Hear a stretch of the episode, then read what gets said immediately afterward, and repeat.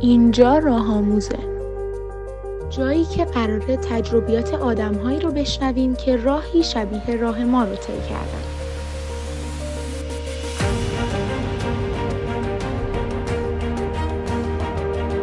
کاری از انجمن علمی مکاترونیک دانشگاه شهید بهشتی. اردیبهشت ماه 1400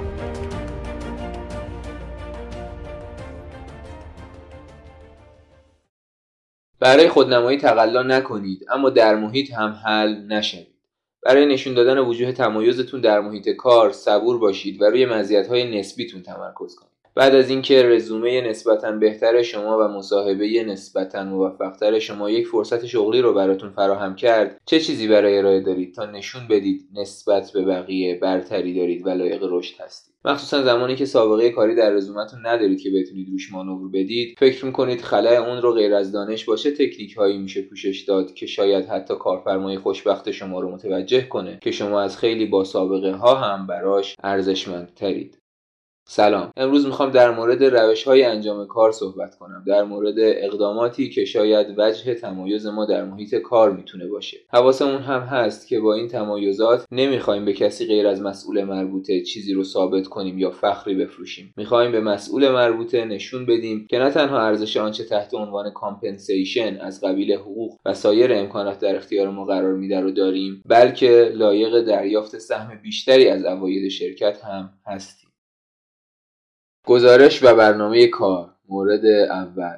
از روز اولی که جایی کاری رو به عهده می‌گیرید برنامه کار و گزارش کار شخصی داشته باشید. به نحوی که بدونید در هر روزی چه کردید و در چه روزی چه خواهید کرد. حتی اگر کسی همچین چیزی از شما نخواد داشتنش قطعا به مرتب بودن ذهن شما کمک می‌کنه. ذهن مرتب برای گرفتن تصمیم درست یه پیش نیاز به حساب میاد. از طرفی از اونجا که روی کرده لیوند فورگت روی کرده حرفه ای نیست داشتن برنامه به شما کمک می‌کنه. کارهای ادامه دار رو تا رسیدن به سرانجام پی بگیرید. ولی حواستون باشه اینکه دائم حتی وقتی سر کار نیستید ذهنتون درگیر مسائل کاری یا یه کار ناتموم باشه و اصطلاحا بره رو مختون و براتون ایجاد نوعی وسواس کنه اصلا چیز مطلوبی نیست و باید بتونید ذهنتون رو آروم و در عین حال هوشیار نگه دارید. در واقع وقتی سر کار نیستید باید ویندوزتون رو ببرید رو حالت sleep.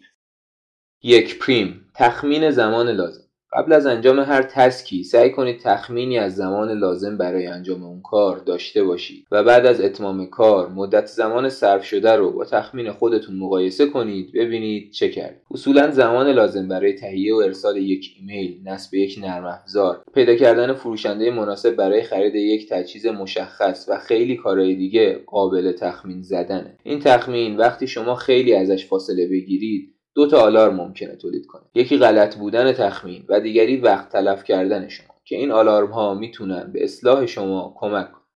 یک زگند اولویت بندی. اگر برنامه برای کاراتون ریختید اولویت بندی رو فراموش نکنید. باز هم میگم اگر کسی سراحتا چنین چیزی رو از شما نخواد فرض بر اینه که شما به عنوان یه مهندس به اهمیت و اولویت امور محوله واقفید. مورد دوم فایل های مرتب. فکر می‌کنم که استاندارد ایزو یک کدی در مورد چگونگی نظم و ترتیب دادن به فایل های کامپیوتر داره. این نکته خیلی مهمیه. شاید خیلی ها بتونن توی فضای نامرتب هم خوب فکر و کار کنن. اما شاید همون خیلی ها در یک فضای مرتب بتونن خیلی بهتر حتی کار کنن. لاقل وقتی که برای مرتب نگه داشتن فایل های سیستمتون می‌ذارید قطعا از وقتی که برای پیدا کردنشون بعد پنج سال تلمبار کردن اطلاعات روی هم خواهید گذاشت کمتر خواهد بود. بماند که اگر روزی کسی بخواد اون سیستم رو از شما تحویل بگیره اگر راحت بتونه فایل ها رو پیدا کنه به نیاکانتون درود میفرسته.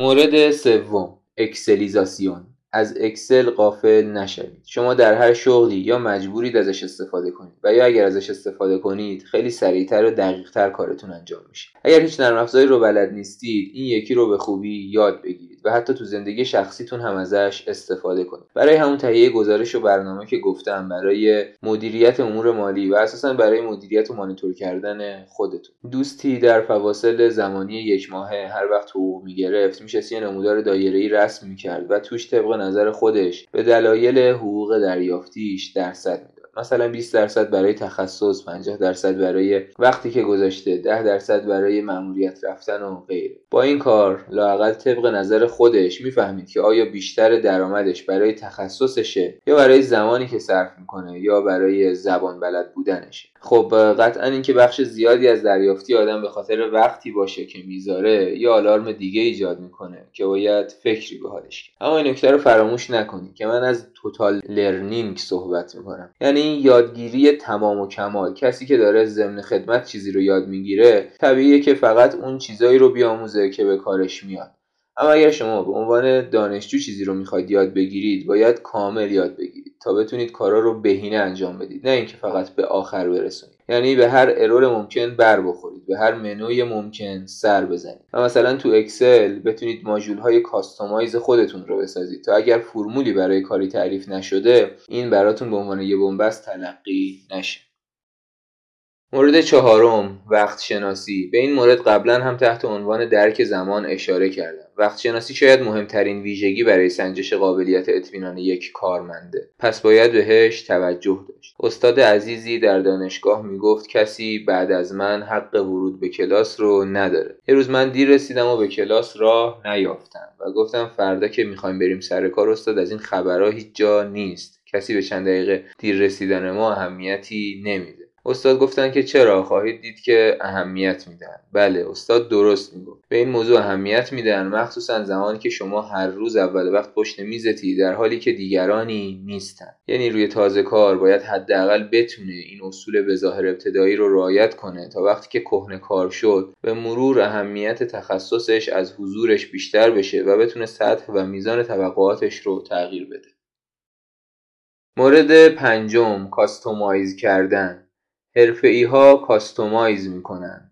حرفه‌ای ها مثل دوچرخه سوارایی که وقتی دوچرخه جدید می‌خرن از زین همون دوچرخه قبلی استفاده می‌کنن موس و کیبورد شخصی خودشون رو استفاده می‌کنن.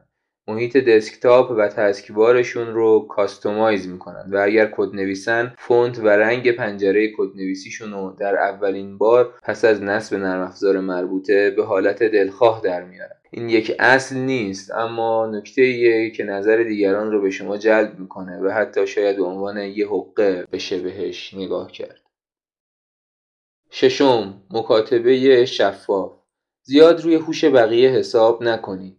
در مکاتباتتون چه مکتوب و چه شفاهی مخصوصا زمانی که بحث پول و مسئولیت مطرحه شفاف و دقیق باشید. ارجاعات سریح به مدارک فنی و استانداردها بدید و مستدل مکاتبه کنید تا خودتون یا مجموعتون متضرر نشید. اجازه ندید دیگران از پیام و حرف شما برداشته آزاد داشته باشند. یه نکته دیگه این که اصولا در مواقعی که اختلاف نظری پیش میاد حرف آخر رو استاندارد می‌زنه. بیان دلایل به صورت شفاف زمانی می‌تونه حاوی قاطعیت هم باشه که پشتوانه ای در یک استاندارد معتبر داشته باشه. پس آشنایی با استانداردها رو جدی بگیرید. مثلا باید بدونید که در مورد سیستم های اعلام حریق باید به NFPA 72 مراجعه کرد و در مورد ماشین های دوار باید به API 670 رجوع کرد.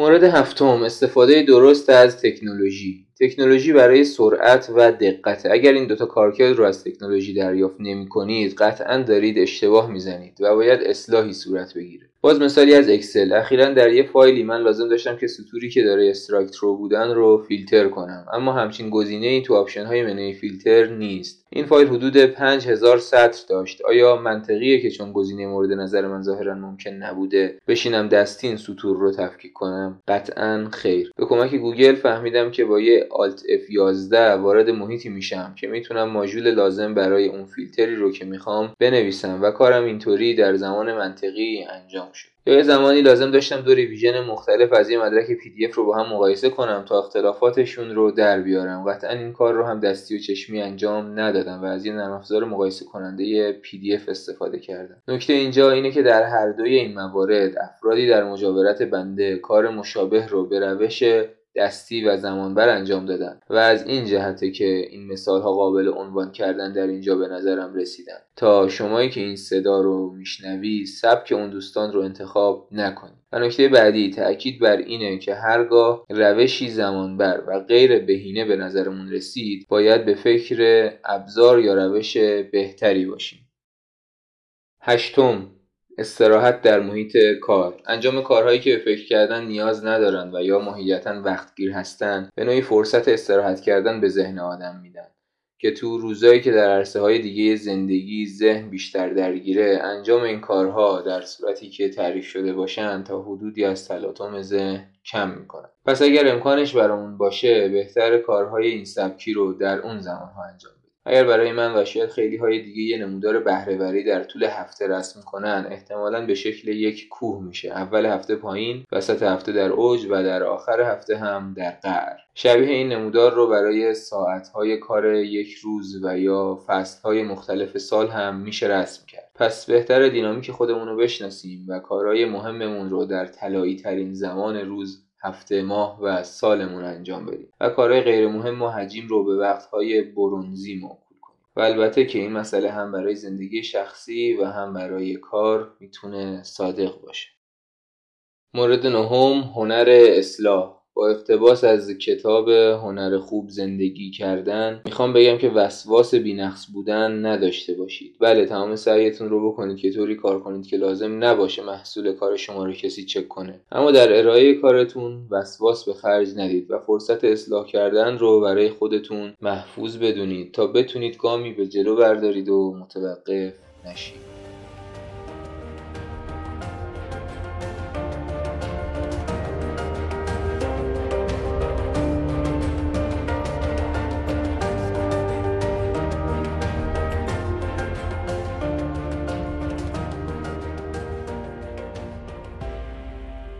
توجه داشته باشید. شما به عنوان یک مهندس فنی مثل یک بازاریاب یا مدیر فروش نمی‌تونید و قرار نیست که مستقیما روی درآمد تاثیر داشته باشید. اما شما قرار روی عاملی بسیار حیاتی تر به نام زمان تاثیر گذار باشید. باید از ابزارهای موجود و روشها و اطلاعات ممکن استفاده کنید تا کارها را در کمترین زمان ممکن به انجام برسونید.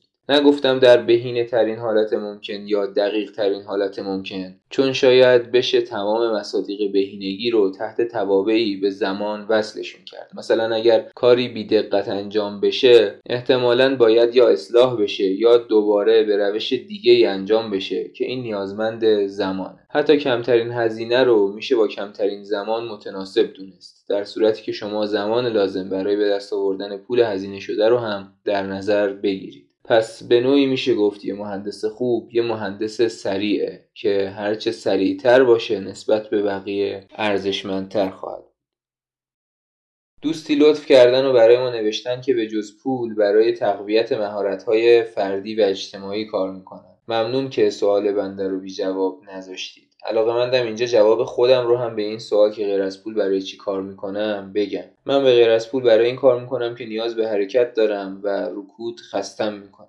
جواب دوست دیگری هم که شخصا این سوال رو ازشون پرسیدم این بوده که برای احساس رضایت از وجود خودم کار می‌کنم.